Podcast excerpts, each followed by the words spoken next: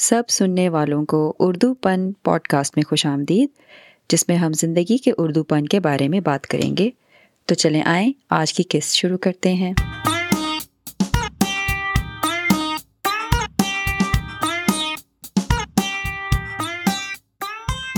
آج دوستو، ہماری قسط کا موضوع ہے attention currency of our time یعنی فارغ پن کی کمی۔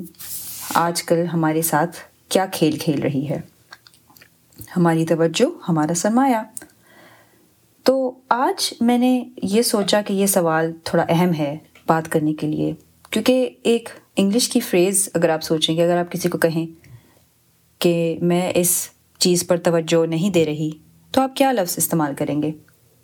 آپ کہیں گے I do not want to pay attention so attention pay کرنے والی چیز ہوتی ہے گیو کرنے والی چیز نہیں ہوتی اسی صورت حال کا خیال اس وجہ سے بھی آیا کہ ہم اس سب صورت حال سے اچھی طرح واقف بھی ہیں۔ ہمارے ارد گرد جو سوشل میڈیا کی بھرمار ہے، بے تحاشا نیوز چینلز ہیں، ویب سائٹس ہیں، ایپس ہیں، جو کہ ہماری توجہ مانگتے ہیں۔ ان میں TikTok, Instagram, Facebook وغیرہ ہیں۔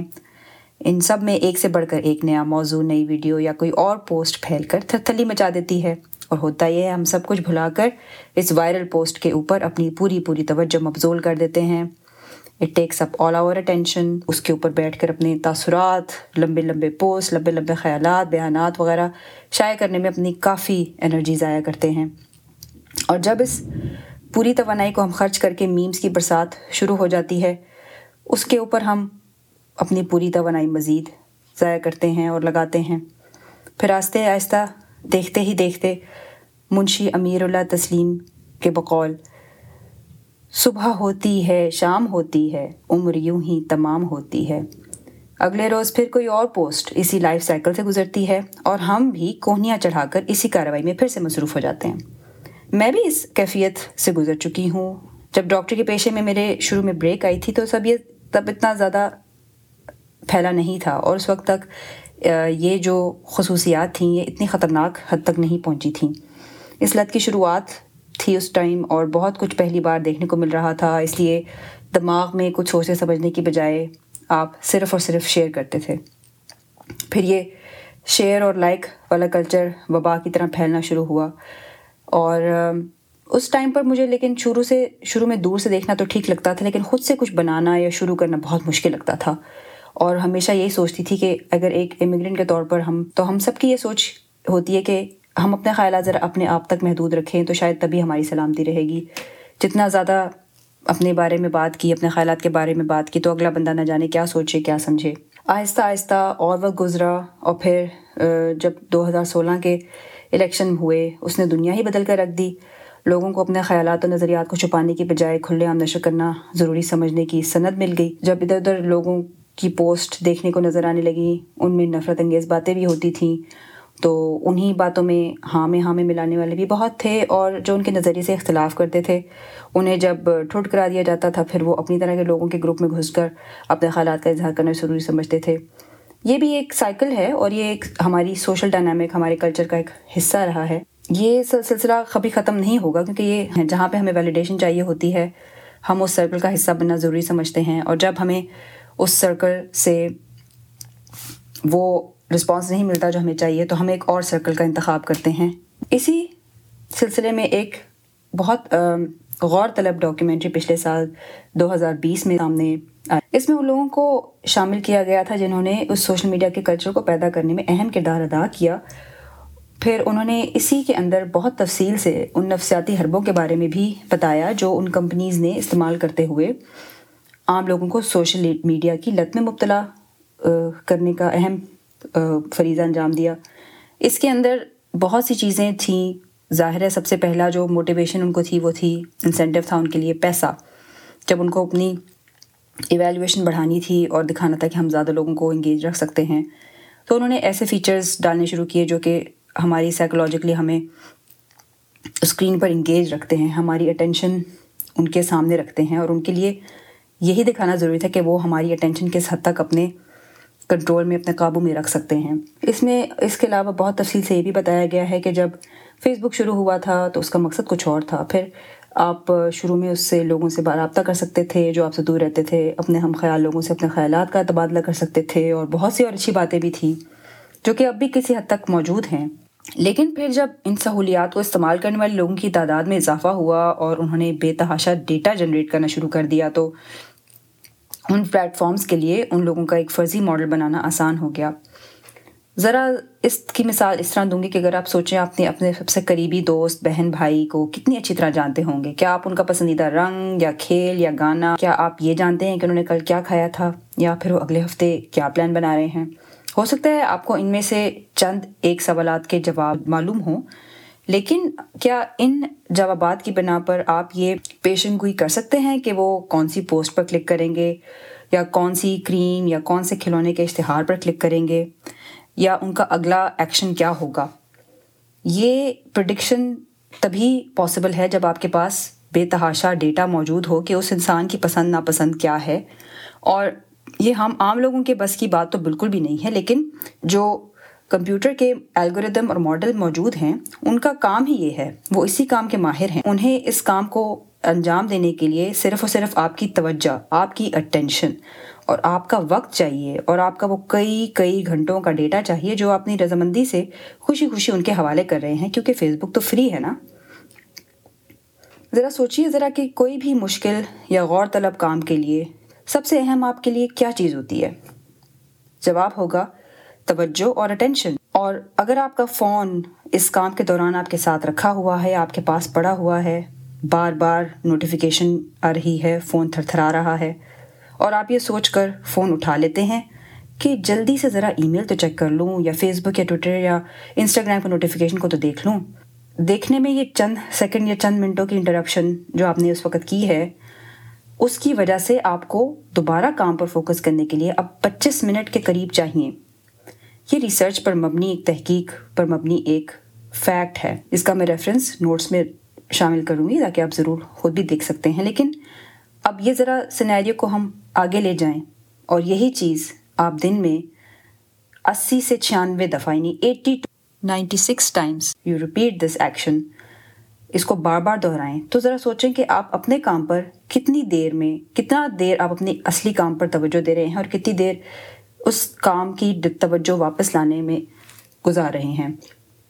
اگر آپ دیکھیں تو امریکی جو ہیں وہ اوسطاً ہر دس منٹ بعد اپنا فون چیک کرتے ہیں۔ دن میں آپ منٹوں کا شمار کر لیں، ہم سب کے پاس اتنا ہی وقت ہے، لیکن اگر آپ اتنی بار اپنا فون چیک کریں گے تو آپ کی سوچ کا دھارا بہتا بہتا سیدھا تو کبھی بھی نہیں ہوگا، ٹیڑھا میڑا ہی ہوگا۔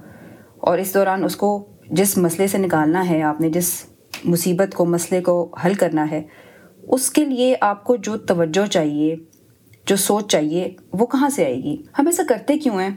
اس کا ایک سمپل جواب ہے سائیکولوجیکلی بیہیویئرلی اس کو کہیں تو اس کو کہتے ہیں انٹرمیٹنٹ پازیٹیو ری انفورسمنٹ یعنی کہ جو ہمیں ایک دم سے اپنا مشکل کام کرتے وقت جب ہمارے دماغ کو کوئی ڈوپمین ہٹ چاہیے ہوتی ہے، جب اسے کوئی پلیجر چاہیے ہوتا ہے، تو وہ اس جگہ پر جائے گا جہاں پر اسے اسے ملنے کا امکان زیادہ ہوگا۔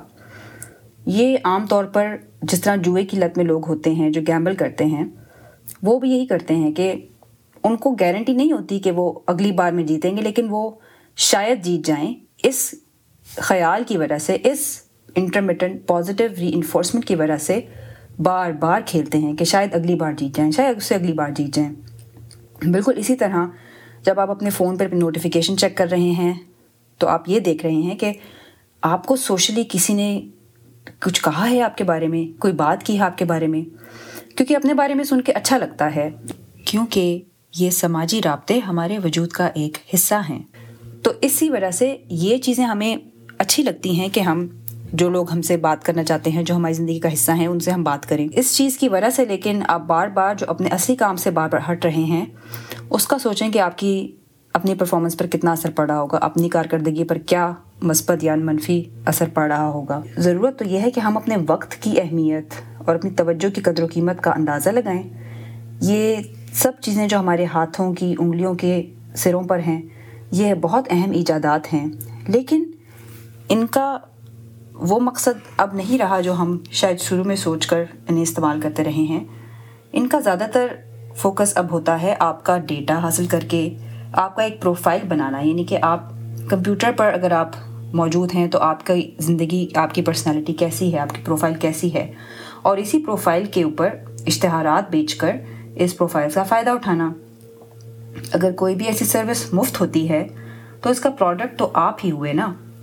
آپ کی آن لائن ایکٹیویٹی ان کے لیے ایک بہت قیمتی سرمایہ ہے، جس کی وجہ سے ان کے لیے فائدہ ہی فائدہ ہے اور آپ کو بھی لگتا ہے کہ آپ اپنے لیے فائدہ مند چیز کر رہے ہیں، مگر اس سلسلے میں آپ استعمال ہو رہے ہیں یا استعمال کروا رہے ہیں، یہ کہنا مشکل ہوگا۔ ایکٹیویٹی پر فی الحال تو آپ کا کنٹرول کہنا مشکل ہے کہ کس حد تک ہے۔ اس کی بجائے جب آپ صبح اٹھتے ہیں تو اپنے آپ کو یہ یاد دلائیں کہ آپ کے پاس بھی چوبیس گھنٹے ہیں۔ دنیا کا امیر اور غریب ترین آدمی اس کے پاس بھی اس دن میں صرف چوبیس گھنٹے ہی ہیں۔ ان میں سے اگر آپ نیند کا وقت نکال کر جو وقت بچ جاتا ہے، اتنی ہی دیر آپ کے پاس توجہ دینے کی کرنسی ہے، توجہ کا سرمایہ ہے۔ اسے استعمال کرنے کا حق بھی سو فیصد صرف آپ کا ہے۔ اسی لیے اگر ہم آپ کے وقت کو آپ کی توجہ دینے کی صلاحیت کے برابر سمجھیں، تو آپ کے پاس بھی اتنی ہی کرنسی ہے جتنی امیر اور غریب لوگوں کے پاس۔ اس لیے آپ اسے جیسے استعمال کریں گے، اس کا ویسا ہی نتیجہ نکلے گا۔ اگر صبح اٹھتے ہی پہلے سب سے پہلے آپ نے فون اٹھایا اور اپنا ای میل یا باقی نوٹیفیکیشن پر نظر ڈالی اور اس میں مصروف ہو گئے، تو آپ یہ سمجھیں کہ آپ نے صحت بخش ناشتہ کرنے کی جگہ ایک جنک فوڈ سے دن کی ابتدا کر لی۔ اس کے اثرات آپ کے باقی دن پر بھی پڑیں گے اور اسی طرح آپ کی جمع پونجی فضول خرچی کی نظر ہو سکتی ہے۔ اس کی جگہ اگر آپ کچھ دیر صرف خاموشی سے، کچھ کہے بغیر، کچھ بولے بغیر صرف اپنے دن کے بارے میں سوچیں، اپنے خیالات کا جائزہ لیں۔ صرف اپنی سوچوں کو ذرا سوچیں۔ تو آپ کو اپنے آپ سے بات کرنے کا موقع بھی ملے گا۔ اور یہ کرنا شاید روز ممکن نہیں ہوگا، لیکن کبھی کبھار تو اسے کرنے کی عادت ڈالنے سے آپ کو اپنی باتوں کے بارے میں سوچنے کا وقت ملے گا۔ اور دوسروں کی باتوں اور پوسٹ وغیرہ کے بارے میں سوچنے کی بجائے صرف اپنے بارے میں، اپنی زندگی کے بارے میں سوچنے کا بھی موقع ملے گا۔ ہو سکتا ہے آپ اس کام کو ایک باقاعدہ ایک ریچول کے طور پر کرنا چاہتے ہوں اور اس دوران صرف ایک چائے کے ساتھ کپ کے ساتھ بیٹھنا چاہتے ہوں یا پھر اپنی ڈائری لکھنا چاہتے ہوں یا کچھ اور دیر سونا چاہتے ہوں یا پھر ہو سکتا ہے کہ وہ بھولا بسرا پروجیکٹ آپ کے دماغ میں دوبارہ سے سر اٹھائے اور آپ کا دل کرے کہ آپ اس کے بارے میں کچھ سوچیں، اس کے بارے میں اپنے خیالات کا جائزہ لیں۔ یہ سب بہت اچھے فیصلے ہیں کیونکہ یہ آپ کے فیصلے ہیں۔ اور ان کو کرنے کے لیے آپ کو فون پہ، سوشل میڈیا پہ جانے نہیں چاہیے۔ آپ کو اس کی بجائے اپنی خود ہی سوچ کو اہمیت دینی پڑے گی۔ تو یہ آئیڈیاز خود بخود نکلیں گے۔ یہ ہو سکتا ہے شروع میں ایک مشکل عمل لگے، لیکن کوئی بھی نئی چیز شروع کرنے میں تھوڑا وقت تو لگتا ہی ہے۔ لیکن یہ بھی یاد رکھیں کہ جب تک آپ یہ خود سے قدم نہیں لیں گے، آپ کے سارے خدشے، شکوک و شبہات اور اس کے بارے میں جو شک ہے کہ یہ کام کرتا بھی ہے یا نہیں یہ تبھی دور ہوں گے جب آپ یہ خود سے کریں۔ آپ کی توجہ آپ کا اپنا سرمایہ ہے اور اسی لیے اس کو کہاں انویسٹ کرنا ہے؟ کہاں پر یہ سرمایہ کاری کی جائے؟ اس کا فیصلہ بھی صرف اور صرف آپ کا اپنا ہونا چاہیے۔ تو آج کے خیالات یہیں پر ختم کروں گی۔ اپنی رائے ضرور دیجیے گا۔ آپ ویب سائٹ پر وائس میسیج بھی چھوڑ سکتے ہیں اور اپنے سوالات اور اپنے خیالات کا اظہار بھی کر سکتے ہیں۔ جن کا جواب دینے میں بھی ہم بہت خوشی محسوس کریں گے۔ اس کے ساتھ ہی یہاں پر اپنی قسط ختم کرتے ہیں۔ اگر آپ کو یہ پوڈ کاسٹ پسند آئی ہو تو اپنے دوستوں اور گھر والوں کے ساتھ شیئر کرنا مت بھولیں۔ اس کے علاوہ اگر آپ ہمیں رائے دینا چاہتے ہیں تو ہماری ای میل ڈسکرپشن میں درج ہوگی اور ہمیں اس پوڈ کاسٹ کو ریٹ کرنا مت بھولیے گا تاکہ اور بھی لسنرز ہماری اس پوڈ کاسٹ کو سنیں اور اس سے فائدہ حاصل کریں۔ اگلے وقت کے لیے خدا حافظ۔